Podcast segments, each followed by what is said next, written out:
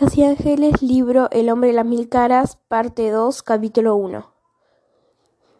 Felicitas, la prima buena de Justina, identifica físicamente a la oscura ama de llaves. Fue quien encontró a Nico malherido y llamó a la ambulancia.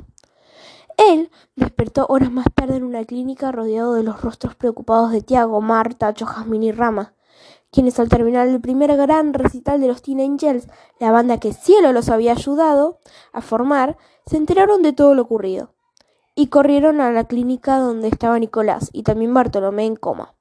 Estaba en casi estado vegetativo. El neurólogo le informó a Tiago que su padre tenía una mínima actividad cerebral, tratando de entender las razones de ese estado. Se preguntaba qué era esa marca roja en la frente. Nadie pudo aclararlo. En cambio, Nicolás sí explicó por qué tenía una herida de bala en su hombro. El hombre que estaba en coma le había disparado, pero no logró decir qué había pasado. Ni siquiera él lo entendía.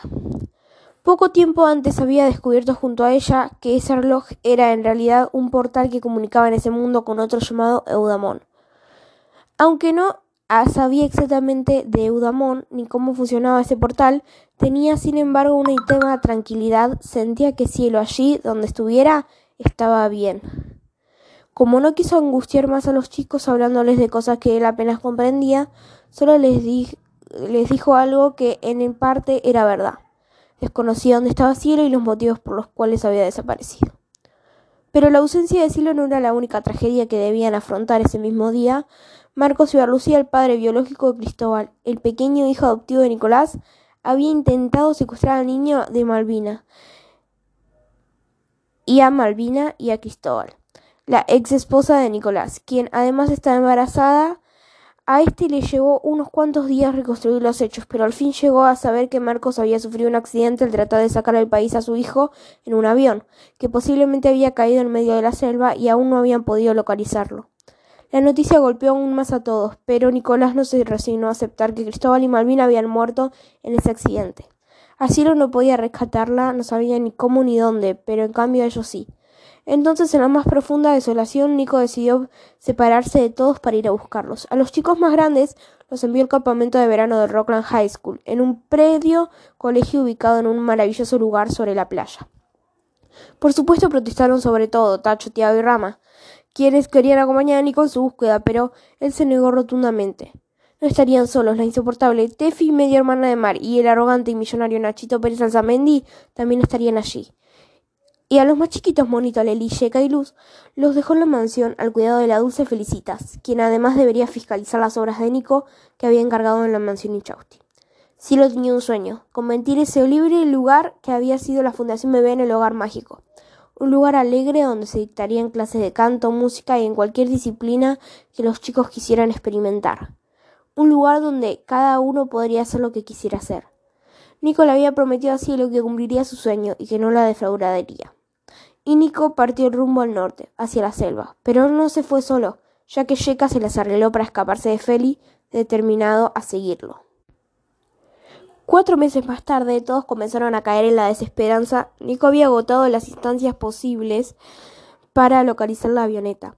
Por la información de los controladores aéreos, habían podido determinar que la aeronave en la que viajaban Malvin y Cristóbal podía haberse estrellado en una zona muy densa de la selva amazónica. Las autoridades locales y la embajada argentina en Brasil habían puesto todo a su disposición.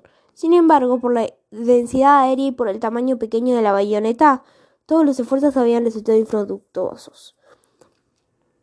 La policía local había abandonado la búsqueda. Los funcionarios de la embajada ya no entendían los llamados diarios de Nicolás. Otra vez estaba solo, aunque Sheka persistía en no abandonarlo. Cuando Nico descubrió que su fiel amigo lo había seguido, quiso hacerlo regresar de inmediato, pero Sheka se obstinó y desobedeció su orden. En dos ocasiones lo había subido a un avión y las dos veces había regresado. La última Nico entendió que no ponía persuadirlo y entonces le permitió permanecer con él. Pero la única alternativa que le quedaba era buscar a pie. Internándose en la selva, en una zona que ni los nativos se animaban a recorrer, por ser densa y peligrosa y estar repleta de animales salvajes. Además de las dificultades que implicaba la búsqueda por la selva, se sumaba el temor no dicho de que tanto Cristóbal como Malmina y el bebé que esperaba no hubieran sobrevivido al accidente. Nico comunicaba diariamente con Felicitas quien le hacía un reporte de cómo estaban las cosas en la mansión. Los chiquitos seguían bien, aunque tristes, extrañándolo a él y a Cielo. Estaba bastante preocupada por Alelí, que manifestaba que en varias ocasiones había visto a Cielo. La pequeña sostenía charlas imaginarias con el aire, como si hablara con ella. Felicitas entendía que esas alucinaciones respondían a la profunda angustia que esa larga ausencia le provocaba.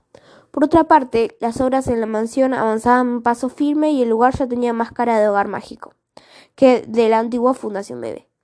Nico también recibía informes de los científicos de los que había encargado de estudiar la actividad electromagnética del reloj, con la esperanza de poder detectar alguna variación que indicara el regreso del cielo.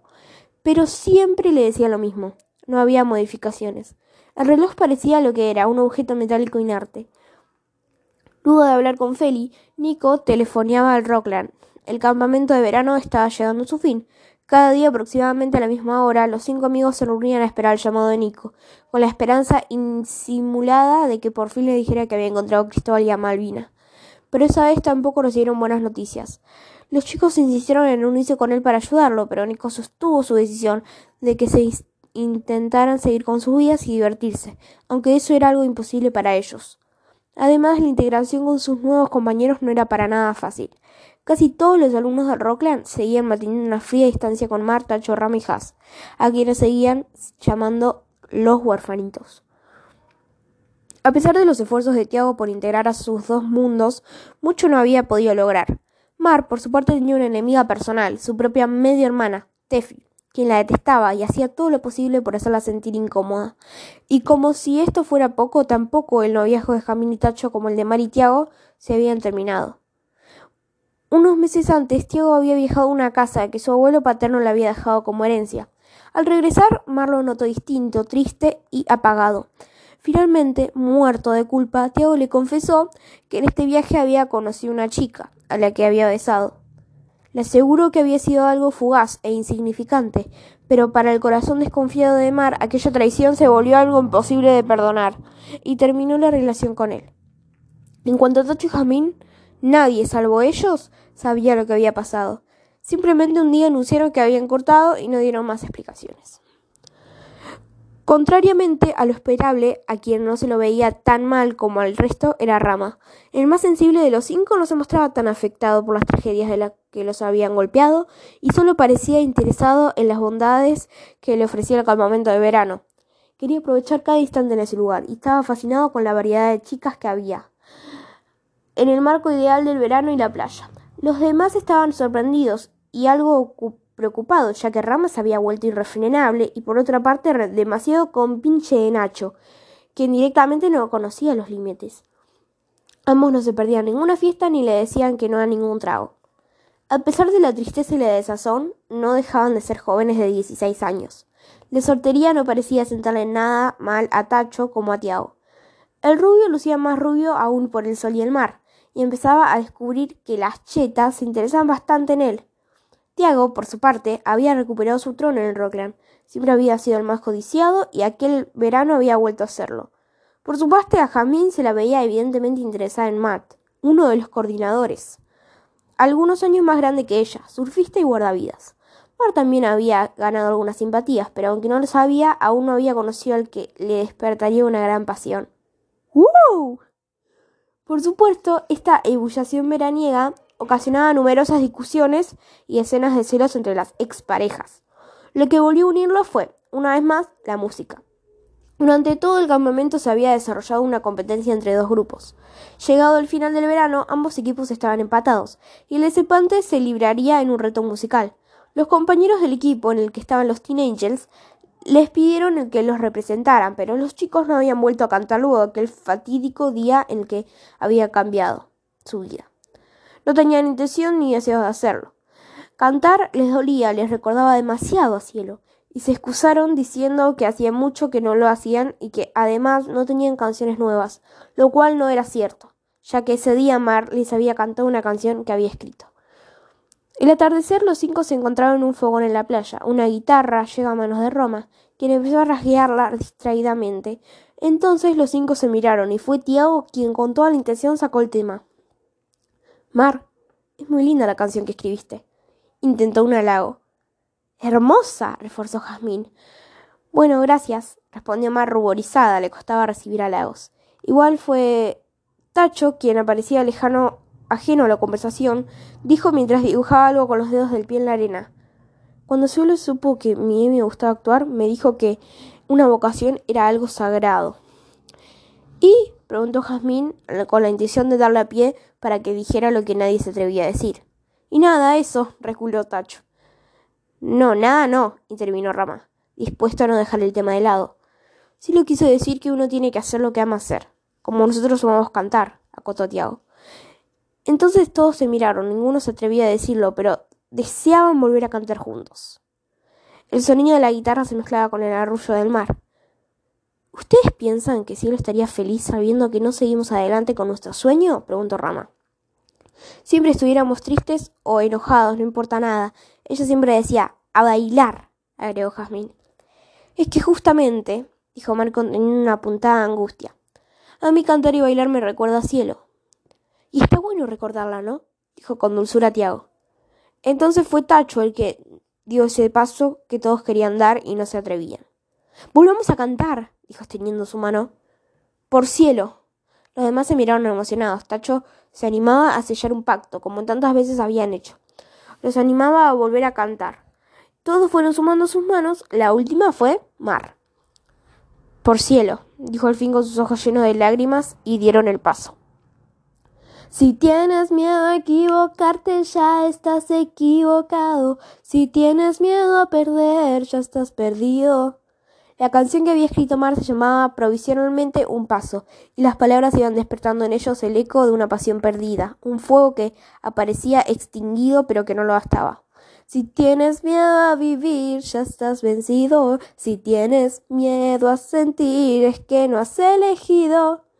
A miles de kilómetros de allí, en un claro la selva, Nico y Sheka habían terminado de comer en un improvisado campamento. El día había sido agotador, y una vez más el resultado nulo. Se recostaron en la tienda de campaña y Sheka se durmió. Nico estaba con sus ojos abiertos de par en par y el silencio más profundo, las voces suaves de los chicos parecían llegar hasta él. Un paso ya es el camino. Un paso hacia tu destino. Un paso te abre la puerta. Y sueña tu alma despierta, tu alma despierta. Una angustia profunda subió de forma de llanto hasta los ojos de Nico. Se levantó sigiloso y salió de la carpa. No quería despertar a Yeka ni que éste lo viera llorar. Caminó un poco por la selva oscura y cuando estuvo a prudente distancia se permitió sollozar. Lo había perdido todo, a Cielo, a su pequeño hijo y a su hijo por nacer, pero lo que más lo entristecía era la certeza de que ya había perdido las esperanzas. Aunque seguía caminando, a pesar de las ampollas y el agotamiento, a pesar del calor intenso y los insectos, aunque seguía y seguía, sabía que solo lo hacía para no admitir que se había rendido. Por eso lloraba aunque seguía buscando, ya no esperaba encontrar. Entonces en ese momento sintió una suave brisa cálida y un aroma chabril. Y aunque tenía los ojos cerrados y anegados por el llanto, percibió una luminosidad que lo alcanzaba. Abrió sus ojos y se topó con una imagen que ya no esperaba ver.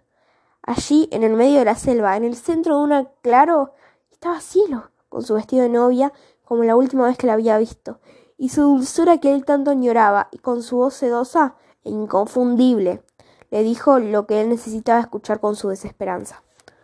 No te rindas, mi amor.